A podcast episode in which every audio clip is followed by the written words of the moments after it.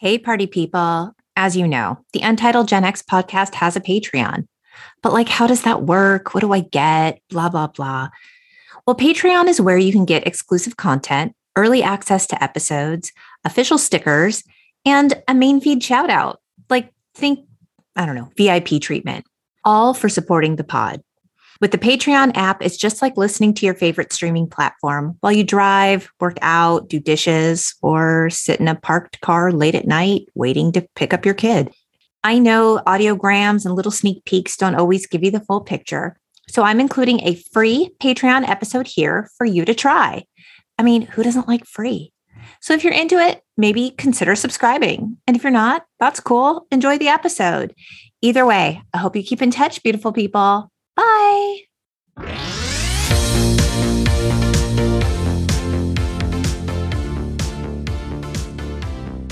Hello, and welcome to a very special Patreon episode of the Untitled Gen X podcast, a podcast dedicated to the pop culture that raised us.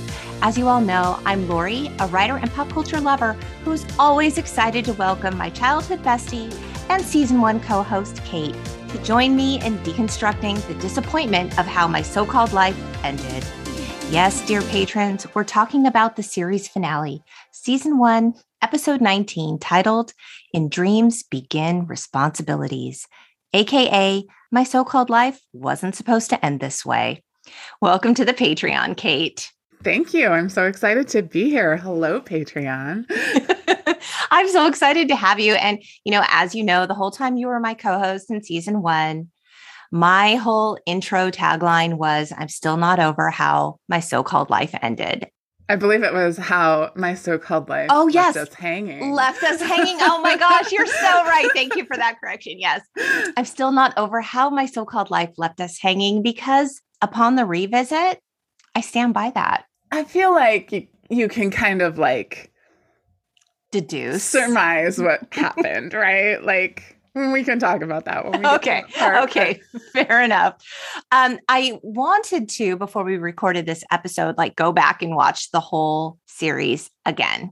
But it is hour long episodes. There are 19 of them. I was not able to set aside 19 hours 19 to do this. Yeah but- among all of your other podcasting duties. this is very true. I have a very exciting season three happening right now, but I kind of forgot some stuff. Like, I did too. I had to go back two episodes. I had to go back to like episode 17 because I'm like, what did Ryan do? What did Jordan do? What what is this? What's this all about? Okay, then, maybe you can refresh my memory because like I yeah. think I know, but when we recap this, maybe you can shed some light. I was like, oh, right. I remember this. I have actually gone back and watched it after, you know, it was on originally. Mm-hmm. But I think I think that at some point I might lose interest a little bit. And so that I'm much more familiar with the early episodes of the season than the later episodes. Okay. Do you know what the turning point was in the series plot that kind of turned you off? I think um, when it started to focus a little more on the parents, yeah, I kind of was like, oh, and which is funny because as an adult, I'm like, I appreciate that the parents are like real people who have real lives and real pasts and real emotions, and you know, that their lives are complicated, that their whole purpose in the show is not oh i'm here to be the mom of the daughter who's the star of the show you know? Right yes. Um and so i do appreciate that as an adult but also i think uh what's that woman's name that's the like restaurateur with the graham the dad? Hallie or callie? I think it's hallie. Hallie. Mm-hmm. i do not enjoy her. She bothers me. So it's possible it's when she was introduced to the ah. plot line that I was like, okay, I gotta go. I don't know. Well, maybe the viewers were with you on that. They're like, ABC, we're not going to watch because we don't like this Hallie character. Honestly, what like in this episode that we watched, and I don't know, I feel like she is often eating in episodes because I have seem to have a memory of her eating a salad in an episode too. And like she's eating and she's talking and she's chewing, and I'm like, Uh no. Okay, No. patrons, I have to tell you, Cate has a real problem with people eating. There's a name for it. Um, it's not, I don't eat whatever you want. I'm happy for you to be eating. But if you're going to eat loudly, please, please do it far, far away from Okay. me. In fairness, Cate and I Marco Polo. If you guys don't use that app, it's like a video messaging app. We we Marco Polo a lot. The few times I have taken a sip of water while poloing, because you know a girl gets parched. Oh, she makes it sound all dainty. But like, she always has like her, like, you know, little, like, what are those made out of? I don't know what that material is, acrylic or whatever. I'm holding it right now. Oh, you can't see it. Oh, there it is. Yeah. the red tumbler. Uh, with a straw so that when she takes a sip, it's like I hear the whole thing start to finish. I hear like the and then the like swallow, Swallow. and then the water go out of the straw back into the cup.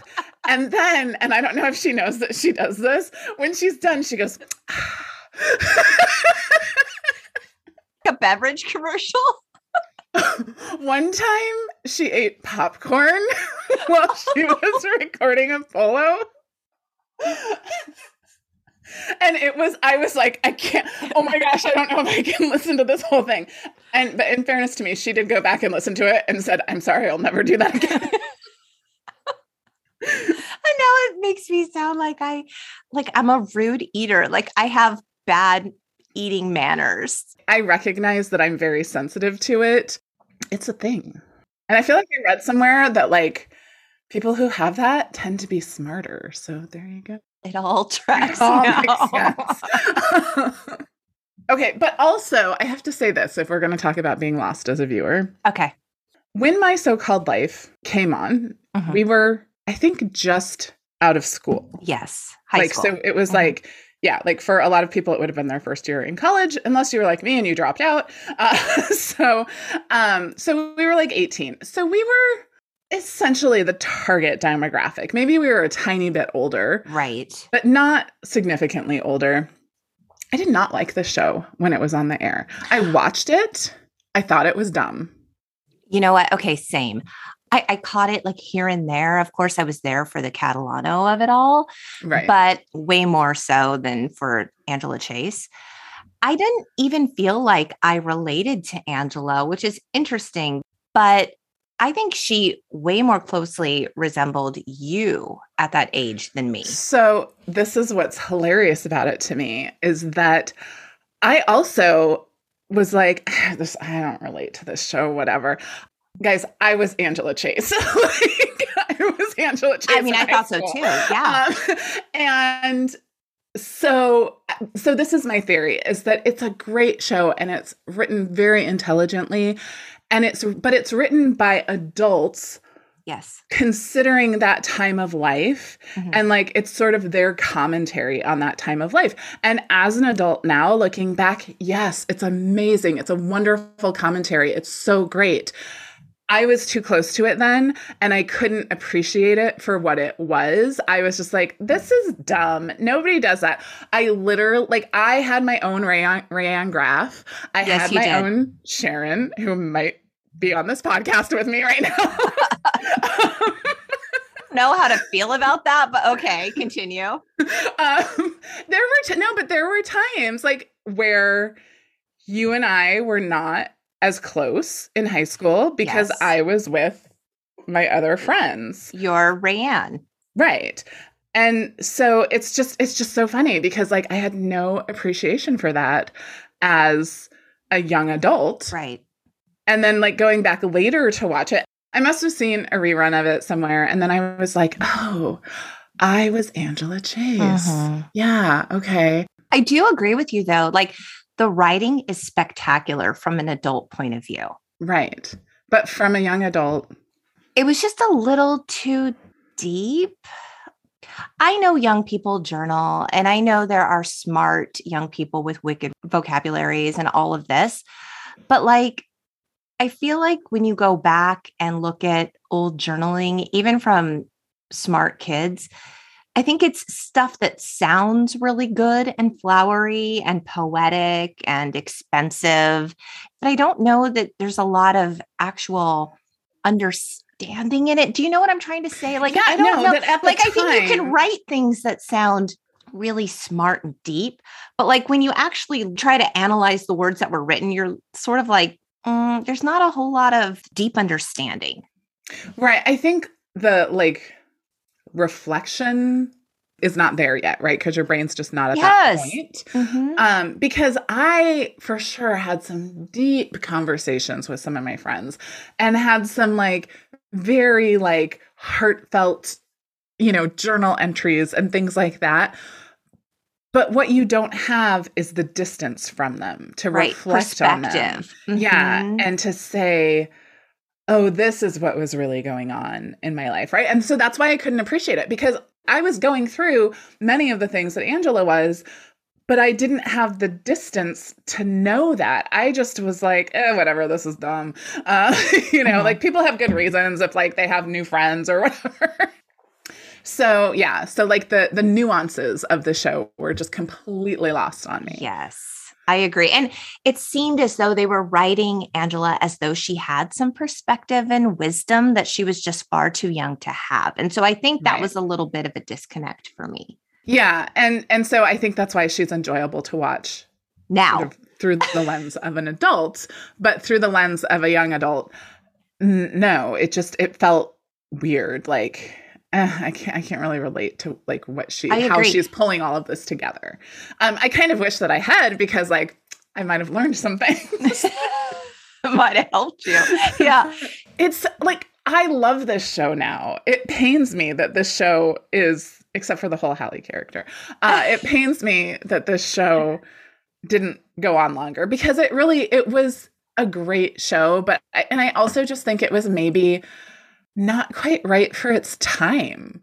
I agree. That was in my notes. I think that it was a little ahead of its time. Like Ricky's character, Oh. what a w- I love Ricky's character. Did you know he's the first openly gay teen on network TV? That character. No, but that I mean, because I was like, what a bold character for that time, right? Yep.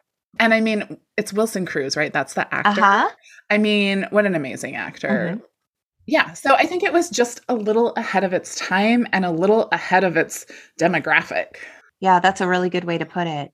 Yeah. So this episode aired on January 26th, 1995. It was Mm-hmm. an ABC show.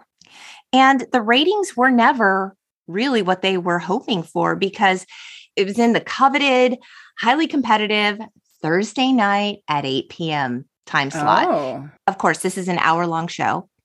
So it aired against Mad About You and Friends on NBC. So it didn't have a chance in hell. And Martin and Living Single on Fox. Oh. So how could it possibly compete? All four of those shows were smash hits. Right. I feel like somebody at ABC was like, let's put it here so the people who like don't want to watch those shows have something to watch, but it just didn't go. Yeah, because I mean, all four of those shows are comedies, and this Mhm. was, you know, a family drama. Okay, should we get into the plot? Yes, let's get into the plot. Let's get into the beginning of the end. Angela wakes up from this reoccurring dream she keeps having about Jordan, and we get to see it. She's at school and she's trying to catch up with him. Their eyes meet. She wants to go to him, but her Doc Martens are stuck on the floor and she can't budge. Right, there's like sticky stuff on the floor, like if there was like honey on the floor and you couldn't walk through it. She says sometimes in her dream, her dad is there with Jordan and they're moving in unison. And sometimes her dream includes her great aunt Gertrude's funeral and her parents are there. And near the end of her dream, she's finally able to catch up to Jordan, where she tells him how he hurt her and how betrayed she feels and how she can never forgive him. And he doesn't seem to really care. Right. How do you interpret this dream? Okay, I have a lot of thoughts about this dream. First of all, when she first sees Jordan in the dream, he's like doing the slouch lean against the um lockers, Classic. eye drops into his eyes, you know, because he's out partying and his eyes are all red. It's like classic Jordan. First of all, there's so much flannel. Oh my God, I have that note, Cate. Flannel So much everywhere. flannel. There's so much flannel in this whole series. Which, in case you are not Gen X and you go back and you watch that, that's what life was like. then. yeah, there was so much flannel. It was great.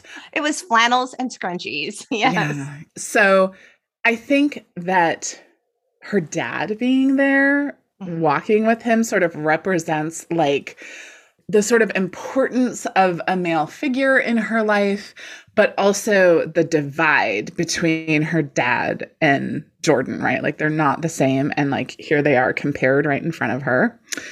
Um, and then the funeral representing that there's this death happening, right? There's this divide happening between her and her family um, in terms of her kind of making her own decisions. And in fact, you actually see her mom and her dad like at the sort of door to the, of course, and of course, this door is like a door in the school hallway, but it's like leading into a chapel or a Yes. church for the funeral. Uh, and the mom is like, come on, come join us, come join us. And she just kind of looks at them. And then the mom's sort of like, okay. Okay. So like I feel like that just speaks volumes, right? About like, oh, like you guys are going that way towards like something to do with, you know, like death and and sort of finality and I'm going this way. And then that she goes to Jordan and she is she's yelling at him. Like he's just standing there and she's just yelling. Like he's sort of facing the camera and she's facing sideways towards him Mhm. um, just yelling and yelling and yelling. And oh, I didn't write down the line, but she says something like, and he's just standing there like somebody in the rain who doesn't care anymore if they get wet. right. So he's just like, I'm I'm pretty indifferent to your rage. and then she wakes up. This is something that she dreams about regularly. So that ought to tell you something. Do you have any recurring dreams?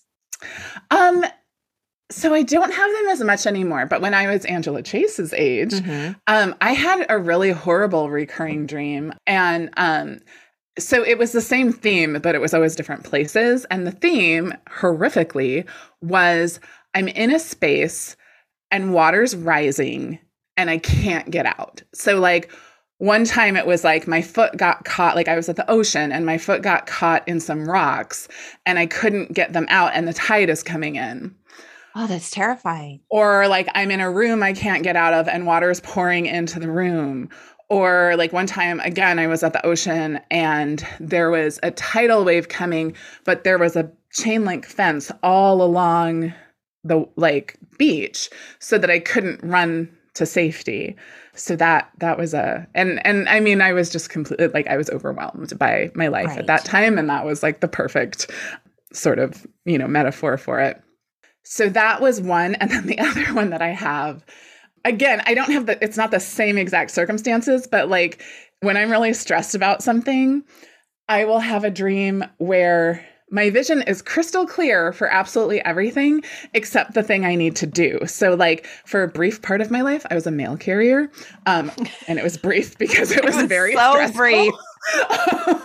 So brief. That was the job that I quit. And I said, uh, I'm not coming in today or ever again, which was very fun to say. Uh, but like, so I would have dreams that like I could see everything. And then when I would look down at the mail for the address, like it was all blurry. Or when I was a waitress, that like when I looked down at my order pad, the order pad was blurry. I couldn't read the order. oh, or if I'm taking a test, right? I look down at the test and I can't see. So those that are my so anxiety inducing. I just want to cry right now. wake up from those dreams and you're exhausted. Yes. I have a recurring dream where I'm being chased.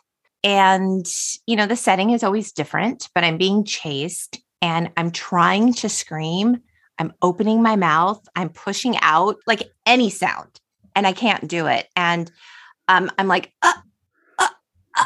and I've had my husband wake me up and be like, Are you okay? I'm like, he, cause he thinks I'm like choking, Right. right? Like yeah, in my sleep. Yeah. Yeah. And it's always in times of like high stress. Yeah. Yeah, stress, stress and dreams. Stress is a killer. Anyway, when she gets up from the dream, she says an interesting thing. And she and this is like the, you know, narrator overlay of her, not her saying it in real life. Um, hatred can become like food. It gives you this energy. You can like live off of it. Yep. It's also true. Would not have appreciated that as a young adult, but as an adult, I'm like, oh yeah. No, it's very true. Okay, so in terms of casting, of course, Angela Chase is played by Claire Danes. But what you might not know is that a then unknown 16 year old Alicia Silverstone was considered for the role. However, the network thought she was, quote, too pretty to play an awkward teen. And when they shot the pilot, Claire Danes had just turned 14 years old and Jared Leto was 22. Yikes. Big age difference. It's so weird that there aren't rules about that. right? Like, I mean, yeah. Yeah. And like, also, it'd be so interesting to know, like, what that experience was like for him because when you're 22 you are in such a different oh place oh my god people who were even like 18 or you know. Mhm, so like mhm. for him to be i mean i don't know how old the rest of the cast was but it seemed like most of them were playing pretty close to their true age. Right. Yeah he was born in 71 who did they consider anyone else for his role? Okay so i was just going to tell you. So jordan catalano the character was only supposed to appear in the pilot episode. But the series Oh. creator winnie holzman said as soon as we got jared on film we knew he had to be a continuing character but apparently he wasn't like so sure about taking the role because he was just sort of dabbling in acting and he was thinking about going to art school instead holzman said I remember not being positive that he wanted to do it. And I was a little worried because he didn't want the part that much. He seemed to have ambivalent feelings. so he was like jordan He was Right like from the start. literally jared and jordan same guy, this like apathetic, like, sort of like eh, whatever yeah, whatever. Yeah, I'm not sure I want to do it, but yeah. So I don't actually know who else was considered for the role. All I do know is he wasn't supposed to have such a major role. And that's so weird because what would the show have been? I know. And I was thinking, would it would it have been more about her experiences with her friends who were considered sort of like the social misfits or the outcasts, and then just the divide between her and her family without this series long, season long love interest? right. Or would there have been some like other thing Mhm. or, was it more, between her Brian? and Brian? Yeah. Yeah, So- exactly. Let's see here. Downstairs, the family is in the kitchen, and her dad tells her mom that the restaurant investors are getting nervous. And I'm like, they're starting a restaurant? What? I didn't even remember that. Oh, I remember that because the dad loves to cook, right? Yes. Like he used to work for the the father-in-law, right? Like the mom's dad had a printing business that she was part of and I think they it, they worked in it as a family business if I'm remembering correctly. oh, I don't even recall. And then it got really stressful and he was like, "I just want to cook." And I'm like, I just don't want to cook. And in the morning, it's so, I love how all these like family based TV shows, they all have the family in the kitchen at the same time in the morning. And I can't tell you how much anxiety that gives me. I have a small kitchen. when my family is like rushing around in the kitchen, I am pissed off. Can we talk about small kitchens? Cate's going through a kitchen reno right now. Your kitchen is like huge compared to my kitchen. And you know, compared to many kitchens, my kitchen is actually very small. So yours must True. be very, very small because I do not have a large kitchen. They're redoing, they're doing the floor in the kitchen, the dining area that's right next to the kitchen, and the laundry room, which is a fairly large laundry room. Entire square footage for the flooring is 277 square feet. Oh, wow. so yeah. that that just gives you a sense of how small my kitchen is. Yeah. So they're all, you know, rushing around trying to get ready to do their things for the day. And mom Patty says that she dreamed about Tony Poole. And I wrote, Yes. Who's Tony Poole? But we find out later. Yeah. At school, Delia tells Sharon that she had a dream about Ricky where they're dancing in a vegetable garden. And I was like, that is so weird and so sweet. and also so indicative of how dreams are just so Right. strange and random. You're like, I don't know why we were doing this thing and I don't know why we were here, but we were. So, Yeah. so she asks Sharon how much she knows about him, figuring she knows a lot because they're both friends with Rayanne. But Sharon denies she and Rayanne are friends because she has loyalty to Angela. Right. Because, as you may recall, or if you are not familiar with the show, so Sharon and Angela were best friends until Rayanne came along. And Sharon's mom and Angela's mom are best friends. Oh, I didn't even remember that. Okay. Yeah. So the woman who's over there, like during this episode, like helping with the clothing drive and all that stuff, Oh, okay. that's Sharon's mom. Okay. So like that's how they became best friends, right? Their moms were best friends and they were best best friends. Um so um it was very hard on Sharon when Rayanne came along and Angela just kind of was like, later bye, you know. So Left her feeling high and dry. Yeah. right. And so she has loyalty to Angela because of what Rayanne did. Do you want to explain? Because I guess you watched the episode Betrayal. I did I think so, yeah. Okay. So I still don't know why Angela and Jordan broke up, but they did. And Angela was like, it's fine. I'm over him. I'm over him. Like, you know, then Rayanne invites Angela to go out one night and she's like, no, I'm not going to go out. And so Rayanne goes out. Jordan, of course, is out. And also, Brian, who is trying to make a video for the yearbook, is out with his camcorder, recording people where they hang out. How very real world. Right. Rayanne gets drunk. Jordan's drunk. Uh, they're kind of talking to each other. They hook up in the back seat of Jordan's car, and Brian has it on video. You know, Brian, Brian, poor little Brian. Uh, so he tells Sharon, and then Sharon tells Delia at, in the girls' bathroom. They're talking about it, and Angela's in one of the stalls. So that's how Angela finds out. oh, So it's not even like Sharon like ran to Angela to be like, "Oh my gosh, this happened," you know. right. So then, of course, like now Angela is not friends with Rayanne or with Jordan. And so, in an interesting arc in Rayanne's story, is that Rayanne's like, you didn't lose anything. Like, you lost a friend who wasn't very good to you and a guy you weren't into anymore. Like, I lost everything. Like, I lost my friend that, you know, meant so much to me because, like, Angela really was. And Ricky also kind of takes Angela's side, understandably. Mhm. Uh, you know, and so. So Rayanne is really I okay. I do not side with Rayanne on this. Okay, she was drunk, but she made a really, really hurtful choice. Oh, I don't side with her at all. Like she lost everything. Like, well, maybe you shouldn't have done it in the first place. Like there are consequences to your actions. but it is an interesting arc for her character that you realize like Angela has a lot of people. Angela has a lot of support in her life. She does. And Rayanne doesn't. And to prove my point, even Patty, Rayanne actually like goes to Angela's house and Angela's not home. And so she talks to her mom. And even the mom is kind of like, oh, like, yeah, you did a terrible thing, but like, oh, you poor kid. You know, you don't have anybody. Mhm. Okay, so Angela's dad, Graham, and Hallie, Hallie. Hallie, who likes to eat with her mouthful. I mean, talk with her mouthful. So they're in the future restaurant space and they're talking about how the investors are getting nervous because Graham has never been a professional chef. This is when Patty arrives and Graham steps out, and the ladies decide, you know what, Graham needs to cook for these guys. They need to taste his cooking. If they taste his cooking, they'll be believers. So this is when Patty tells Hallie that her high school boyfriend was in the restaurant business for years and you know they should probably talk to him for some advice and perspective and Right. Her high school boyfriend, Tony Poole, Tony Poole that she had a dream about. the infamous Tony Poole. Graham comes back in with the bright idea that he should cook for the investors because tasting is believing. My cooking speaks for itself. And the ladies just sort of pandered to his little male ego and let him think he came up with the idea. Like, oh, great idea, Graham. You're so brilliant and smart. Okay.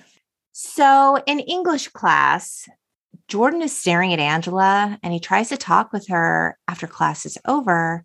And he tells her, like, you know, I'm still doing the tutoring with Brian, who he calls Brain. Brain, right? Because he is dyslexic, I believe. So He says that Brian diagnosed him as a quote, rudimentary reader with low literacy skills. And um, Brian came up with that from a manual. So Brian's parents are psychiatrists, psychologists, psychiatrists. Okay. She's just not really talking to him. And Brian asks Sharon about Delia, but Sharon says she's interested in Ricky now. because Brian didn't treat her right. So, right. what happened with Brian and Delia? Because I don't remember.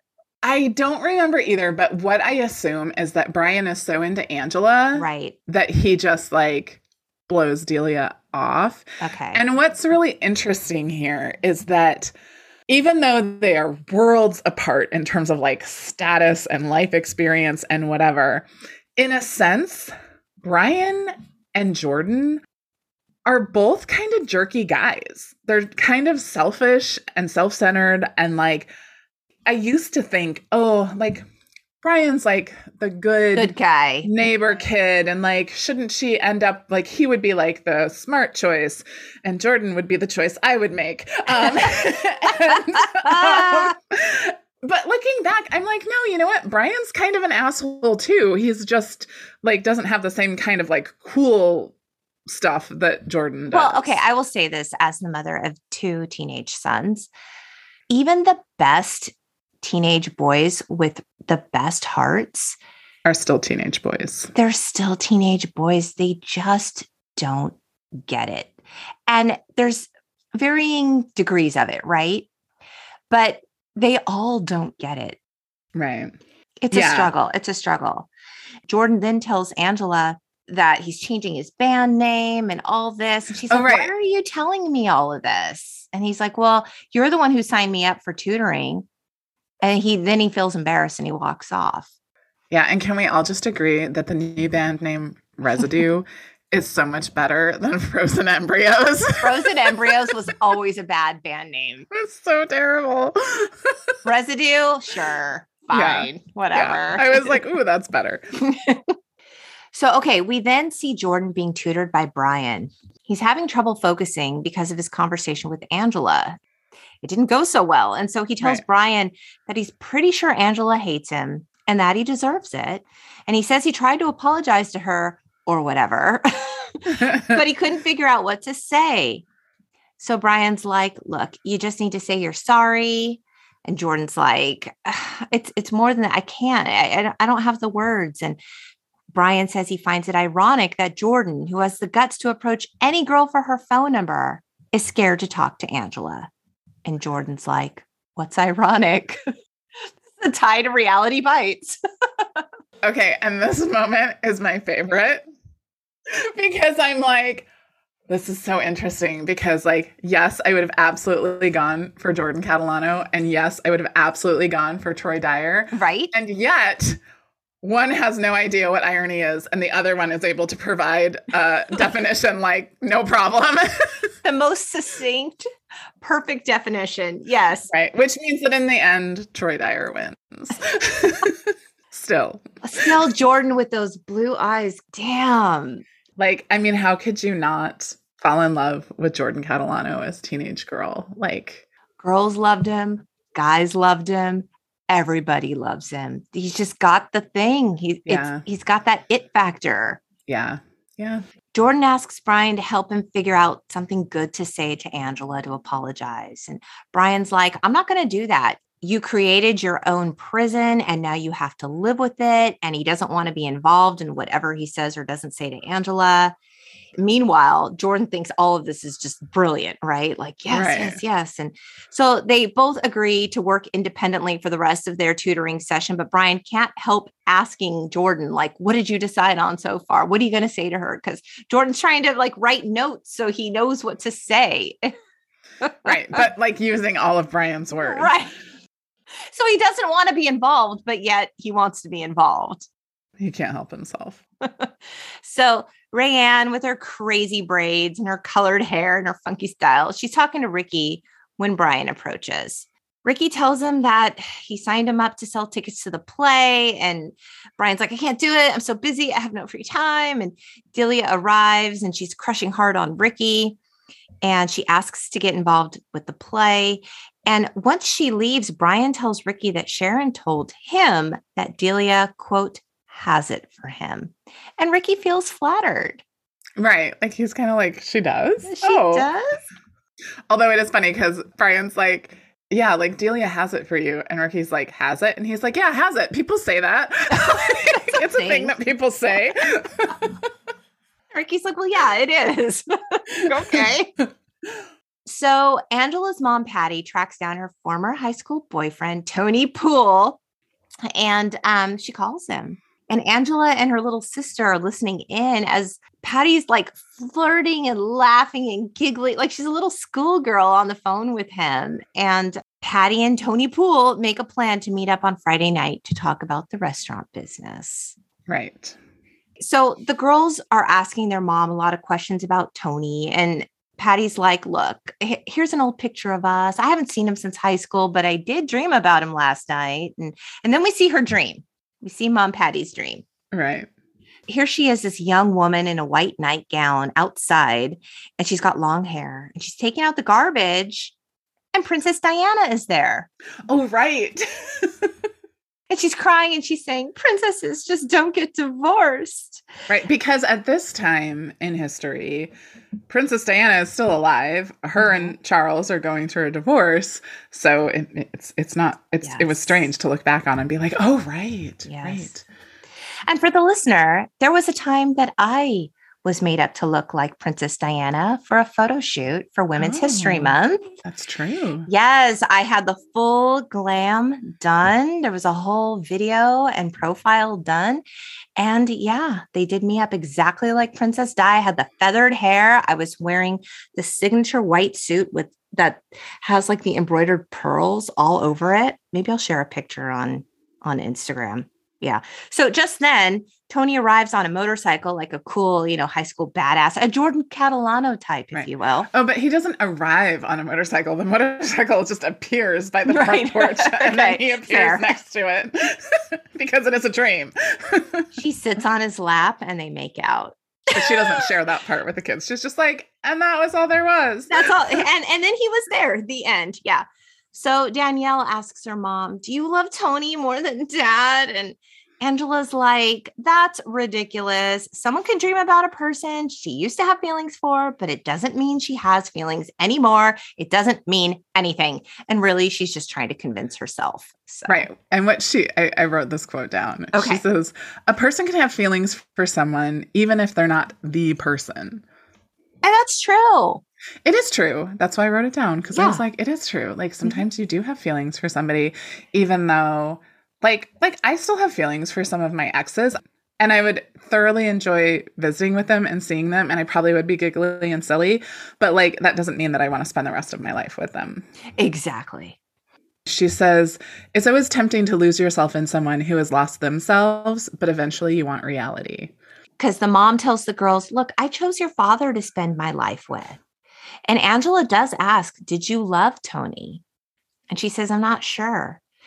You know, we had a lot of wild times together. Right. I mean, that sort of ex- sums up her relationship with Jordan and with Rayanne, right? True. Yes. That's a great connection. Mm-hmm.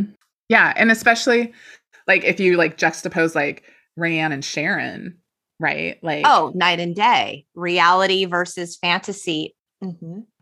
So later that night, Patty tells Graham that she invited Tony over to talk about the restaurant business. And Graham's like, Oh, yeah, that's cool. I'm fine with it. But like, I won't be here because I have to cook for the investors. He doesn't feel any kind of way.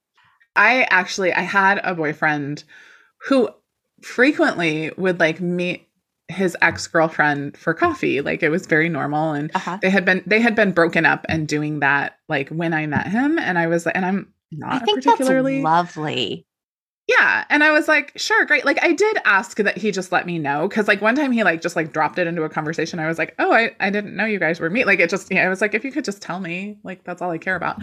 Um, and then I had an ex-boyfriend coming through town and I wanted to have dinner with him and he like flipped out. And i was like oh no no no. Like this doesn't go one way and not the other. I wholeheartedly so, agree with you. Yeah. Like and i was not flattered. I was just annoyed. Um it has to go both ways. Right. and i agree with you. Like as long as you're transparent about it then i don't feel like i have anything to worry about. But when you don't tell me it makes it seem like it's something that it isn't. And then I start to wonder, should I be worried about this? Exactly. Yeah. Exactly. Like if you're upfront about it, then like fine, you know. So absolutely. Yeah. I agree. Yeah. So at school, Sharon tells Angela that Delia has a crush on Ricky. And she asks her if he likes girls. And Angela's surprised because she thought Delia liked Brian. Right. And by the way, this is what I have written in my notes. Delia is like the most adorable thing. Oh my God. I have it in my notes too. Justice for Delia because she is just so sweet and bubbly and pure and wonderful. He deserves so much better. Yeah. It's good that she's done with Brian. Her and oh no. Sharon can't keep a secret for shit. No, she really can't. She can't. No. No, she like spreads everybody's news I all around. know. Because she told Brian and then Brian told Jordan. She's always blabbing her mouth. Yeah. Come on, people. Discretion is the better part of valor. oh, middle school, high school, those are tough times. Like, if you pick the wrong pe- person, and let me tell you, the person you should pick to share your secret with is Lori. Because she is like a vault, man. She just like, well, keep that secret. I'm a really good secret keeper, but I've told you before, it is in large part because I have a terrible memory. I never worry with you that like I need to be like, oh, don't tell anybody this, right? Versus there are some people in my life who I love and who are wonderful people. But even if I'm just having like what to me, like I'm not really telling a secret, I'm just having like a random conversation. Yeah. But I'm like, also, you don't need to share that super random detail I just shared with you with like five different people. Right. Because they do, like, they don't mean any harm by it. They're not, it's just like, uh, like, I don't think to say don't say anything because it's not that relevant. And then like it comes up somewhere. So, Yep. yeah. Yep. It's true. So that's like Sharon. I feel like yeah, Sharon's, Sharon's just blabbing her mouth. Yeah. yeah. Angela and Rayanne see each other and like pretend not to notice each other. So it's just awkward. Right. We used to be friends and now we have to see each other and like, People have written books about this. Breakups of friendships, particularly best friendships, they are so much harder to get over. oh, yeah. It is the ultimate emotional death for Yeah. a female to lose like a really important and valuable friendship. It's it's a pain that you never get over. Oh yeah, like, and the, I, I'm just remembering that there was a time in high school, and I don't know, like, so many arguments in high school, right? Like, I have no idea what, like, what the situation was, but we were working on a play, and I, I think we were all on stagecraft, and like, I feel like you and our other friend were not talking to me, and I don't 100% know why, although I do think it had to do with like my Rayanne. And I remember like it being really weird, like, because we would go on Saturdays to work on the stage. And I remember like it just being really awkward. I have zero recollection of this. So I would love to tell you that didn't happen. But I also know that I'm not really the kind of person to freeze someone out. It's just not really my way. it wasn't like you wouldn't say it, there was just a lot of distance and coldness between Oh, two I'm groups. sorry. No, it's okay. I probably did something like you, I mean, like Sharon had every right to be upset with Angela in certain times, and like, and I have no memory of what it was. I wonder if our other friend would know. We should check with her. Uh, Her memory's gone bad too. So I don't Yeah. know. She's to I'm my go-to. one. um, but yeah, I can. I just remember like being like, and like taking a deep breath before I had to go in. But Oh, like, I don't think you were unjustified in being upset with me. Like, I think that Hmm. like it was it was just one of those things where like friendships sort of like ebb and flow sometimes. Yeah. And it was, but it was awkward. So you know, Wow. Well, look, we made it through. Here we are on Patreon, you guys. okay, so Jordan's still trying to figure out what to say to Angela, but he wants to include something Brian had previously mentioned that he heard from his parents. It's something about an unconscious, an unconscious. And he's like, wish? Yes, Jordan may have had an unconscious wish to punish Angela. Punish her for what? I think perhaps punish her for like making him feel something, right? Like it's kind of like I was doing my own thing and I didn't really care about anything and I was fine with it. And then you come along and you're all like, all these feelings and all this stuff. How and like, dare you? And he likes her. Like, I think Jordan likes Angela, like, in spite of himself. You know what I mean? Like, he doesn't want to like her and he does. And he cares about her. And like, that feels icky for him. Um, so hence that like unconscious wish to sort of blame her for that as men often like to blame women for their emotions, just saying. Um, not all men. Hashtag not all men. But I also have this question. What does Jordan really want? Does Jordan really want Angela back? Or does Jordan not want to feel like an asshole? Or does he just want to win the situation? I think that he doesn't like that he is like feeling like the bad guy. So I think ultimately he's just trying to make himself feel better. I would like to give Jordan more credit than that. I think Jordan is a teenage boy and doesn't know what the hell he wants. I'm wants. just going to say that I've dated a lot of Jordans and I think you're giving him too much credit. okay. In my opinion, I think he doesn't know what he wants, but I do know that there's a part of Angela that feels really safe and it's a stability that he's craving in his life, but yet he doesn't know what to do with it. So he keeps messing it up. I think he does genuinely care for her, but he doesn't know how to process that or reckon with that emotion. Right, which is why I'm saying, Angela, run. Go now, go. yeah. Yeah. He has a lot he needs to work through. And I don't actually remember his backstory. His dad, I think, is a drunk and possibly abusive. Abusive, I can't remember. okay. But that's the problem is like every Jordan Catalano that I've dated, that's exactly it. They're like, they have like, like this damage in them. And like, like, what is that a Kelly Clarkson song about the beautiful disaster? Mm-hmm. they're they're not bad people and they're not unkind but like they're so sort of lost in their own hurt that like it's it's very difficult to be with them If not impossible. right Yeah. Jordan approaches Angela and Brian is eavesdropping, you know, the whole while. And Jordan tells her that he did an undefendable thing. That was the word Right. he used. And created his own prison. And now he has to exist in it. And maybe he had an unconscious wish to punish her. And she's so taken by his words. And she's like, oh my God, what you just said is really amazing. Like, okay, now we can have a serious talk. And Jordan's like, and jordan's like we did just have a serious talk we just did. Angela's like, you can't hit someone with something that profound and expect that to be the end of the conversation. And then he's like, uh, uh, uh, I gotta go. I'm gonna be late. And he rushes off to go to class because, you know, Jordan cares about being on time to class.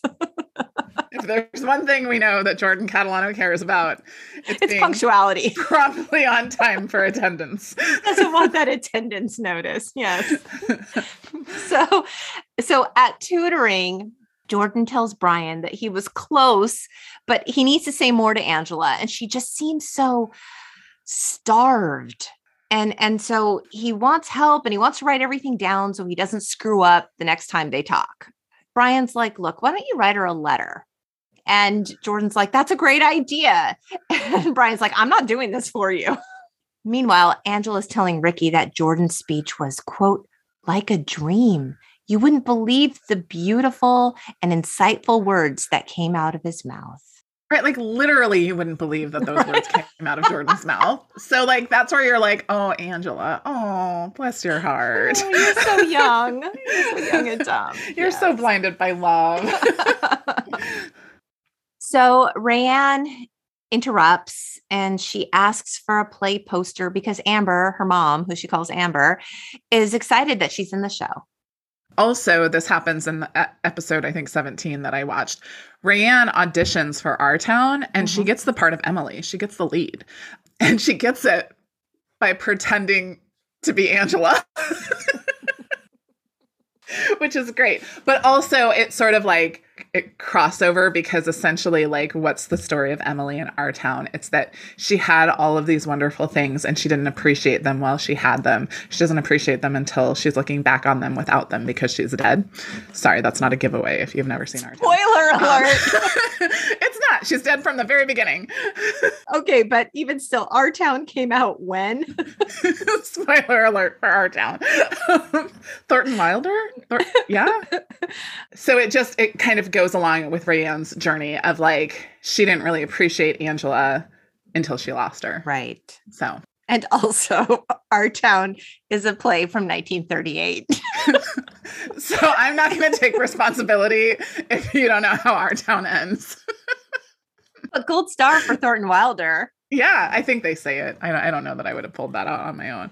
But so Angela leaves because Rayanne is there, and she's Rayanne. like, okay. and then Rayanne is hurt that Angela left, right. so she leaves.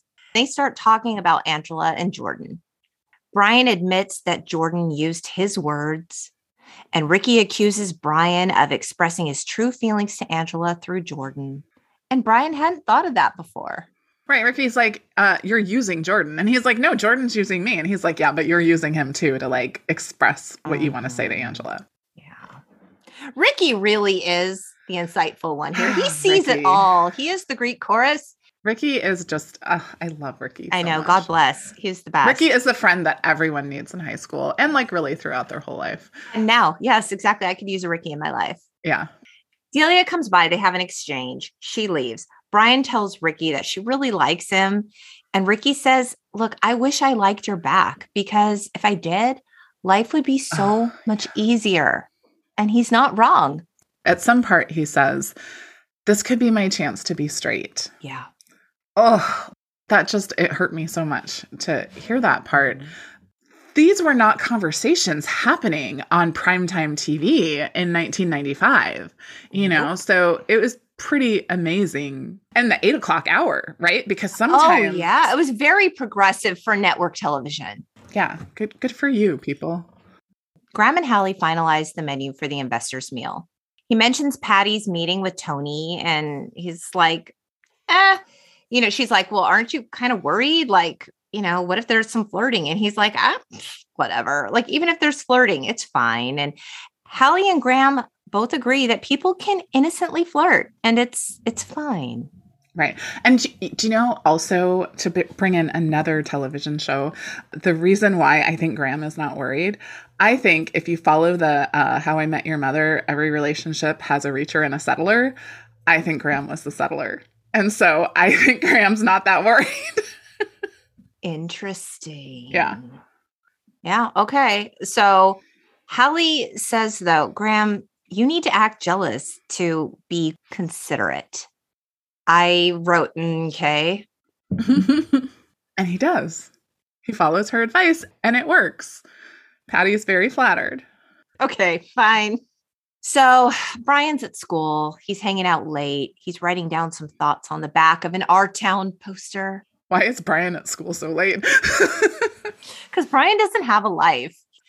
So he gives the notes to Jordan, who promptly copies his notes in his own writing in a letter to Angela. And we hear Brian's voiceover read the letter because, of course, these were Brian's words. Right. Are you ready? I have the letter. I'm ready. Dear Angela, I know in the past I've caused you pain and I'm sorry, and I'll always be sorry till the day I die. And I hate this pen I'm holding because I should be holding you. And I hate this paper under my hand because it isn't you. I even hate this letter because it's not the whole truth, because the whole truth is so much more than a letter can even say. If you want to hate me, go ahead. If you want to burn this letter, do it. You could burn the whole world down. You could tell me to go to hell. I'd go if you wanted me to, and I'd send you a letter from there. Sincerely, Jordan Catalano. Full name, Jordan Catalano.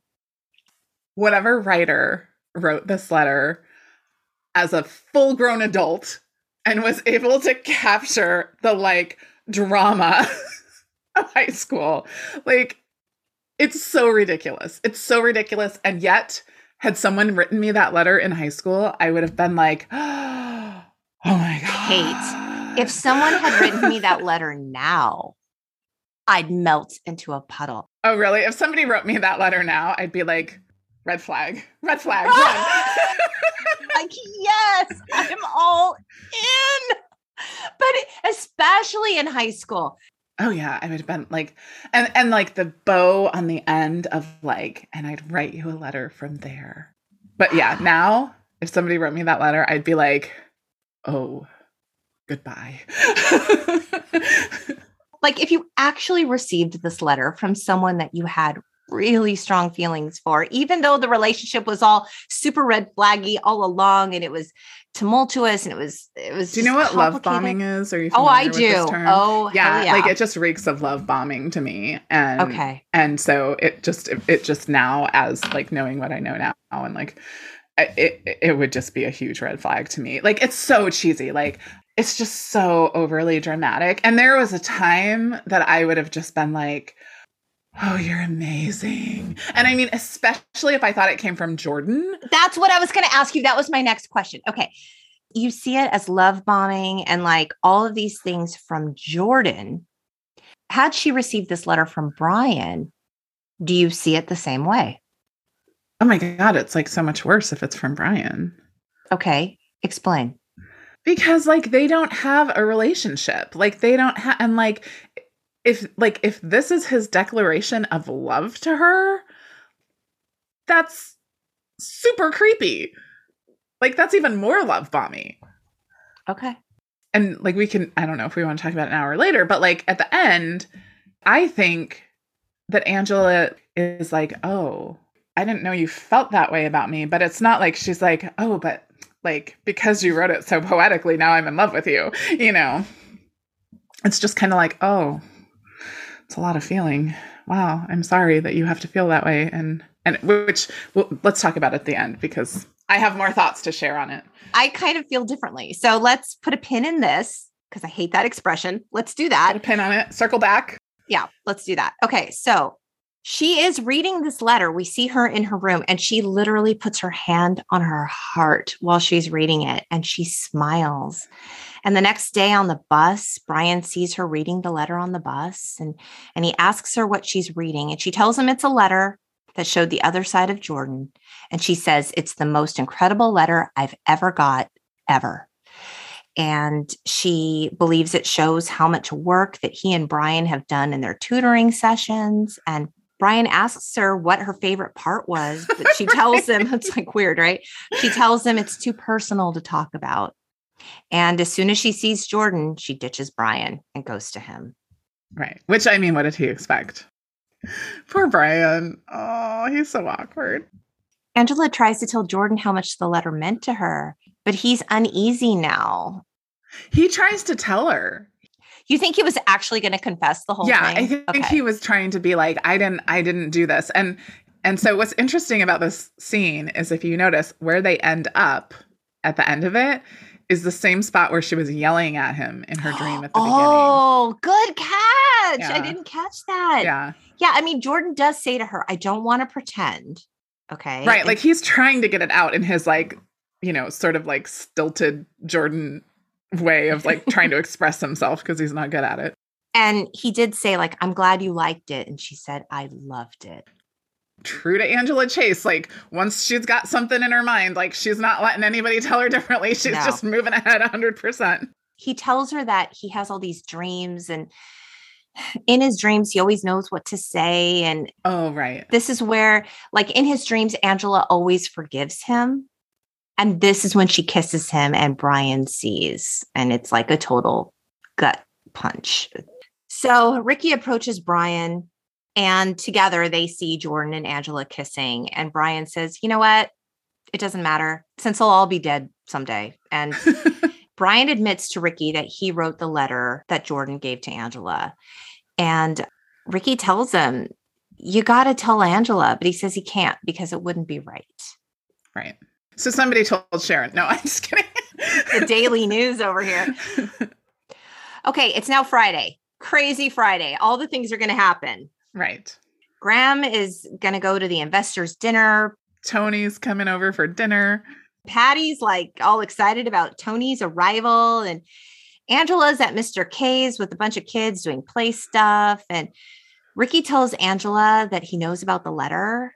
And he just like as an aside mentions that Brian wrote it and Angela's trying to play it off. to just spare herself the embarrassment. Yeah, like she like, knew. of course he wrote it because right. Jordan would never write something like that. Right. And you know, like you see the evolution of her emotion. Like her face totally changes when he says that. And she's trying so hard to play it cool.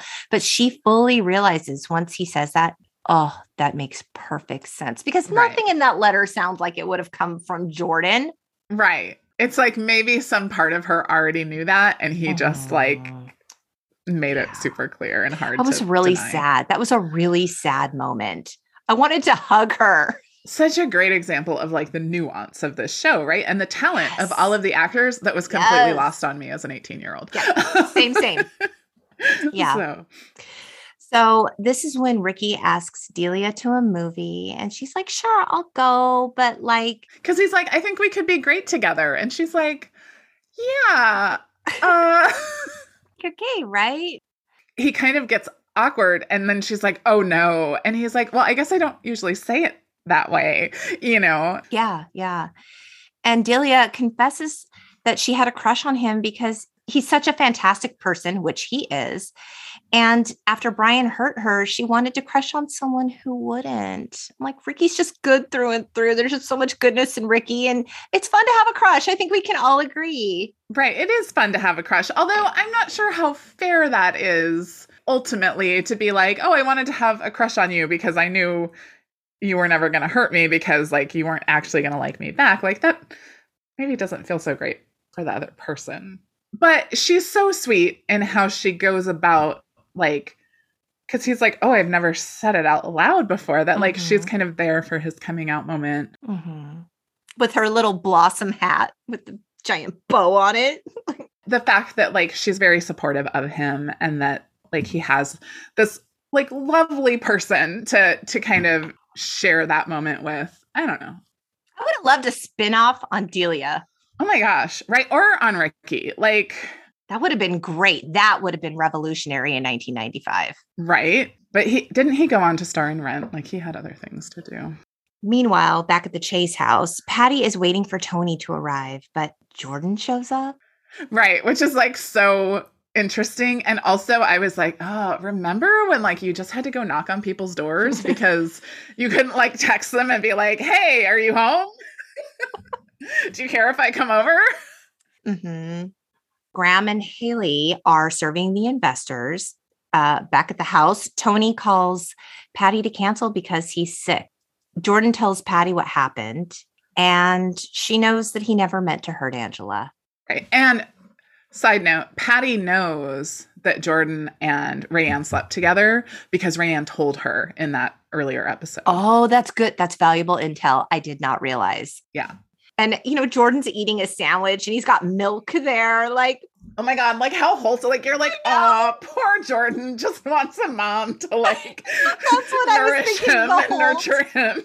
she made him a sandwich and talked to him and made him feel better. She keeps like pouring him glasses of milk. Because even the cool guy at school just needs a mom sometimes. Um, the cool guy at school just needs some milk and a sandwich sometimes. Right. I know. On whole wheat bread. It's very wholesome. So Jordan admits to her, like, I used to think I didn't need anyone, but I realized I was wrong. So at the investors' meal, they're super impressed, even though there was a lot of butter. They agree to back the restaurant. Graham and Haley hug in excitement. There's a weird, almost kiss moment. right. And um, he tells her, I, I got to get home. Do you think this would have been explored more in season two? Oh, for sure. Me too. Because they definitely have tension, right? Oh, yeah. And they sort of have started to plant the seed, right? Because Sharon's mom, who's best friends with Angela's mom, Uh huh. doesn't like Hallie. Like oh, I keep calling her Haley. Hallie. Yeah. Hallie, yeah. Uh, she accidentally shows up, like her and Graham are supposed to meet, and she like misunderstands where they're meeting. So she shows up at the house, and there's really no other reason for that scene other to, than to like introduce her to the friend who's like, mm, I don't know. So yeah, I'm it. sure that that was something that was going to develop. To take it back to Patty and Tony Poole, hmm Hallie tells Graham you need to to act a little jealous as a courtesy. was Patty ever jealous of Graham's relationship with Hallie? She's really not. Like, so she's not even doing that as a courtesy either.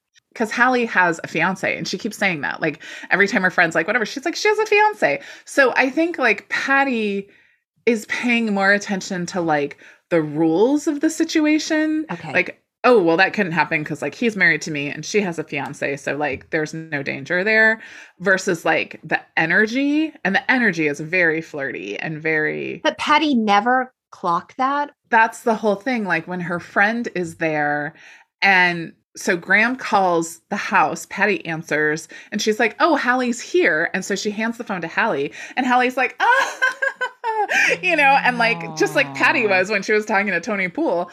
And the friend clocks it. Like the friend's like, "Oh." It has like the sour look on her face. Sorry, I made the sour look, but I forgot. Y'all can't see that. um, so they sort of bring her in because I think I think they were trying to sort of keep Patty a little bit clueless. And I suspect so that in season two, There missed could be some opportunity. shattering. And then, of course, then that would provide a plot line for Angela being the child of like divorced parents. And like it could have gone in many directions, right? Yeah, and she could have found herself cross over into some much darker territory in season two. Right. Or it could have like really like thrown her into Jordan's world more. And yeah, so like we'll never know because we were left hanging. But yeah. Still not over it. So Angela arrives at home and she sees Jordan's car. Right. And like nothing as a teenager could probably be more horrifying to be like, the guy that I like is clearly here hanging out with my parents. with my mom. Yeah. Yeah. And of course, Brian's there because Brian's the ultimate creeper. He's just there on his bike. on his bike. He's always on his bike. Angela asks him if he wrote the letter, like Ricky said, and he tries to pass it off like he was just like, well, no, you, you misunderstood. Like I was just proofreading it for him. And she's like, You proofread a love letter? Is this a game to you? This is a joke, right? Like, I can't believe I fell for it. It's obviously a total lie. He's like, Look, I meant, or uh, like the person who wrote it meant every every word, probably. Brian asks her to just forget the whole thing and he's glad the letter made her happy and and he says maybe that's all that matters. At some point in that, doesn't he say, like, no, I meant every word? I mean, the person who wrote Yes. it meant every word. Yeah. So, like, he, like, there's this, like, totally straight moment in there where he's like, no, I meant every word. And she's like, what? Wait, what? Um, and then he tries to cover for Right. it. So, Yeah. And when he said like, well maybe the fact that the letter made you happy was all that mattered, she's like, to who? And Brian's like, to the person who wrote it. And then they have a moment where they look at each other. Did you see this as a moment where it looked like they might actually kiss? No, I saw it as a moment of it dawning on Angela that that's how Brian felt about her for the first time, like actually understanding that. Okay. That I think she thought mostly that he was annoying. And I think she really didn't think about him a whole lot and certainly didn't think about any feelings he might have for her. Mhm. And I think in that moment, she's like, oh. And again, the nuance, the nuance that I so appreciate now. The chef's kiss nuance. I didn't get the sense in that moment that she was like, oh my God, you feel that way about me. I must be with you. Which brings me to something that I would like to share because it reminded me of this in this moment. Because then, really, the next scene is that Jordan comes out and kind of takes Angela as like, I talked to your mom, she knows, like, let's get in my car. So she goes with Jordan. Brian's there, and she's still kind of like, oh. So it reminded me of a passage. Madeleine L'Engle, who I don't know if I'm saying that perfectly, uh, who wrote A Wrinkle in Time, that author. Turns out she also wrote a book called The Small Rain, a novel. I have not read it, but I have read this excerpt from it. And it's always really spoken to me, and I think it really applies to this moment. It's a strange thing how you can love somebody, how you can be all eaten up inside with needing them, and they simply don't need you. That's all there is to it, and neither of you can do anything about it. and they'll be the same way with someone else, and someone else will be the same way about you. And it goes on and on, this desperate need. And only once in a rare million do the same two people need each other. Oh, I felt that. I got goosebumps just now. Right? Mm-hmm. Um, That's good. Oh, like I hadn't thought about that passage in a really long time. I'm like, I have to go find this because it's so true. Like Brian's in love with Angela, Angela's in love with Jordan. Jordan's like doesn't know what he wants, right? So it's not But like I don't he's know. like he just told the mom. I used to think I didn't need anybody. right, and now maybe, I realize I do. right, but like it's not quite the same as like that once in a rare million, right? Where like somebody's like, I need you, and they're like, I need you, bam, you know, like it's more like maybe I need you. I don't know. Or I need somebody. Right. So anyway, it just really made me think of that of how like like Angela is completely caught up with Jordan, right? And Brian's completely caught up with Angela. And like probably if we like let the story go long enough, we would find out that Jordan probably is completely caught up with somebody. We just don't know who that is at this point because it's not really Angela. Like You know, uh, the fact that her eyes are locked on Brian this whole time while Jordan gets in the car and they drive away and they're just staring at each other. When I first saw this finale, I thought it was her thinking that she should be with Brian. That was how I read that.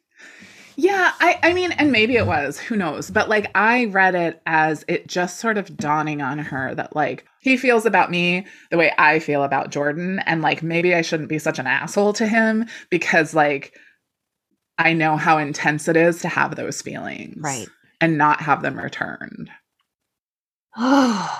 so we've had a lot of years to think about this as not only a season finale, because that's what it was supposed to be, Right. but a series, series finale, finale. which is what it was not supposed to be and ended Right. up being. And um, Megan Garber, who's a staff writer for The Atlantic, had something to say about this. She said, The series finale, the culmination of the love triangle between Angela, Brian, and Jordan, is magical. A little bit Cyrano de Bergerac, a little bit The Notebook. It involves a letter that contains the lines I hate this pen I'm holding because I should be holding you. I hate this paper under my hand because it isn't you. The letter is slight and epic and simple and deep and all about endings and also about beginnings, which is to say that it's a lot like being a teenager. She thought it was pretty perfect. I mean, maybe, but I think we deserved more, Cate. We Right. deserved more. the show deserved more. Like, I can only imagine the pain of everyone involved with the show when it didn't get renewed because, like, it's a great show, but it, I think it was just ahead of its time. So sometimes there are really good shows that just can't find their niche. I know. You know? Emily St. James said for Vox, it's the classic show canceled too soon. One season was not enough, but what a gift to have had a tiny window into the lives of these people on the precipice of some larger, less so called, more real life. I mean, yeah, it was a gift. And I think in a way, it's what makes it even more magical is the fact that we only got one season and it did leave so much hanging, but still it hurts. I'm still not over it. I mean, so like let's like look at something like Felicity, right? So we got to play Felicity out all the way, right? And it was rough by the end. I'm not going to Yeah. lie. Yeah, like by the end you're kind of like, oh. Mhm. you know, versus like if we'd only had the first season of Felicity, we would be like, what happened? You know? Right. And, and it was a classic love triangle situation between like your Jordan Catalano, which is your Ben Covington, and your Noel Crane, which is your Brian Krakow, you know, like I mean, kind of. sort of, kind of, sort of. I know. think that's a little hard. but you know, it's it's the good versus the bad. It's the Brandon versus the Dylan. Like it's right. classic love triangle Right. stuff. It's the good guy versus the bad boy or whatever. Mhm, mhm. I mean, for sure. And I, so perhaps it would have gone on, you know, and then we would have been like, oh, remember that show? Yeah, whatever. Like, oh, it was really good in the first season, but then it jumped the shark in season two. Yeah, I know. Well, I will say there was an online and at the time, this was like very revolutionary. It was like the first online fan campaign dedicated to saving the series. There was a dedicated group that were like, we have to have this show come back, but it didn't end up working. And like, because right, people were like, what's online? yeah, like, what is this? I know. What's and the internet? What's this newfangled internet thing? Claire Danes won an Emmy for Best Actress in a television series drama yeah. in 95. I mean, she was so young. She won the Emmy. I think that Claire Danes is an amazing talent. Oh, yes. And so, I mean, we do have to thank this show for really like launching her into mm-hmm. sort of the mainstream. Um, but there is a question like, who do we blame for this, right? Do we blame the low ratings? Do we blame Claire Danes? I blame the time slot. Okay, that too. And so it is true, though, Claire Danes didn't want to continue with season two. The show's creator, Holzman, said, when I realized that Claire truly did not want to do it anymore, it was hard for me to want to do it. The joy in writing the show was that everyone was behind it and wanted to do it, and I love her. So part of the joy and the excitement and happiness would have gone out for me if she had not been on board 100%. I wasn't able to say this at the time, but in retrospect, it was a blessing for it to end at a time when we all enjoyed doing it. That's not to say that if the network had ordered more shows that I wouldn't have given it my best, but there was a rightness in how short the season was. This was a show about adolescence and sort of ended in its own adolescence. There was an aura about how short the series was, like all things that die young. The show ended at a point that it still had all of its potential. Now, she went on to later say that the network was unsure about renewing the show because they were like, was it the time slot? You know, we have a small fan base, but they're diehard. They're truly dedicated. So, like, what do we do? Do we invest in it? Do we not? And I think Danes' reluctance to do season two just made it easy for the network to be like, okay, and we're done. If she doesn't want to do it, like we're already kind of on the fence, but if she doesn't want to do it, right? If our lead isn't, and I board. think she just had her sights on doing film. Baz Luhrmann's Romeo and Juliet came out and I think it was 96. I'm not entirely sure on that. So but... she was probably already signed on to that uh-huh. for like her hiatus. So I think that she just had her eyes set on on something a little bit bigger than TV. And at the time, TV was like the lesser acting gig, right? Anymore, right. it's not. Right, because like she went on to like Homeland, which was also like TV, but right, like, right, and like the big stars do, they do yeah all you know there's all this crossover now that wasn't there before but oh, there for were sure like and especially with like um you know all of the streaming services that now have their own yes. series like mm-hmm. that has mm-hmm. really become a home for a lot of really a-list stars at that time it was really like tv was the stepping stone to making films right and i mean people do get caught in their character right especially as a young person though right i mean like honestly like Jared Leto will always be Jordan Catalano to me. Right. Like for some, for some reason, Claire Danes is not always Angela Chase, but like Jared Leto in my mind is just Jordan Catalano. Like when he's done so much since that in film and 30 Seconds to Mars, what a talent. And I'm sorry, I know that Claire Danes has done a lot of brilliant dramatic work, but my favorite film of hers will forever be The Family Stone. Sorry, I said it. That hair that hair in that movie. It's true. Will, will Claire Danes' hair ever look as good as it did in The Family Stone? Will anyone's hair ever look as good? No. Right. Very talented group of people yes. in this. Ricky, Angela, Jordan all went on to have very yes. successful careers. Rayanne, like, is a countess now. Really? Yeah. Random House in 1999 published a sequel novel to My So Called Life. It's called My So Called Life Goes On. So if you want to know what happens next, I guess you could read that. It was based on the television show. I can't vouch for how good it is. It's written by Catherine Clark.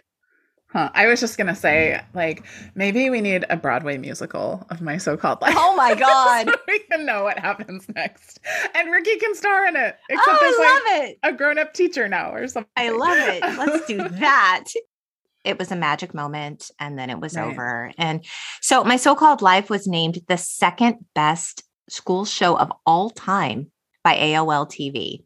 And TV Guide ranked the series number two on its 2013 list of 60 shows that were canceled too soon. Yeah. There you go. Yeah, I mean it was it was a great show and I miss it. Not enough to go back and watch all 19 episodes apparently, but if I had the time I most definitely would because yeah. I remember even thinking at the time when I was re-binging this a few years ago, what a shame that this was the end of the series because it most certainly was not the best episode of that series slash season. One of my favorite episodes is Angela's talking about how, like, kind of like being a princess who was asleep. And then at the end, she's like, and then she woke up. Mm-hmm. She woke up. And like that episode has always stuck with me because mm-hmm. I do think that there is a point in your life as a teenager where you do wake up. Like, you're like, oh, life is really different than I thought it was. Yeah. And now I'm seeing how it really is. Like for the first time, like it it's an actual awakening. For sure. And so I mean, and again, like it just speaks to the talent of the team that that made this show that they were really able to capture all of that sadly not in a way that resonated maybe the people going through it in that moment but mm-hmm. it's it's nice to go back to and to like i wonder at. if the show was really designed to appeal to the younger demographic or the parents or it was intended to be a sit down show between families to be able to talk about larger issues. I think that might have been one of the challenges that it faced is that it seemed like a show for kids, right? Because yes. it focused so much on these teenage characters. But then the parents had their own plot lines that were really well developed, which unfortunately, as a kid watching a show that you feel like is supposed to be for you, you're like, why do I care about Graham and Hallie? And she chews with her mouth open. so I think, and if you're a parent, maybe some of the kids' stories are a little too like teenage drums. Yeah. Right. Mm-hmm. So so that may have been part of where it struggled and part of where like the people who like it are the people who liked it as kids but now are older and can, and can kind appreciate of appreciate the fullness of it. Yeah. So yeah, I don't know. I just I think it had a hard time finding its audience at the time. And especially in that Thursday 8 p.m. time slot. Yeah, Jesus. it would have been much better served by like a Tuesday time slot uh-huh. or something. I agree. you know. So, well, Cate, thank you so much for joining me on this, yes. my so called Patreon episode. This was so fun to revisit this with you. And thank you for going back and watching Betrayal because I didn't. I had to know. I had to know what had happened.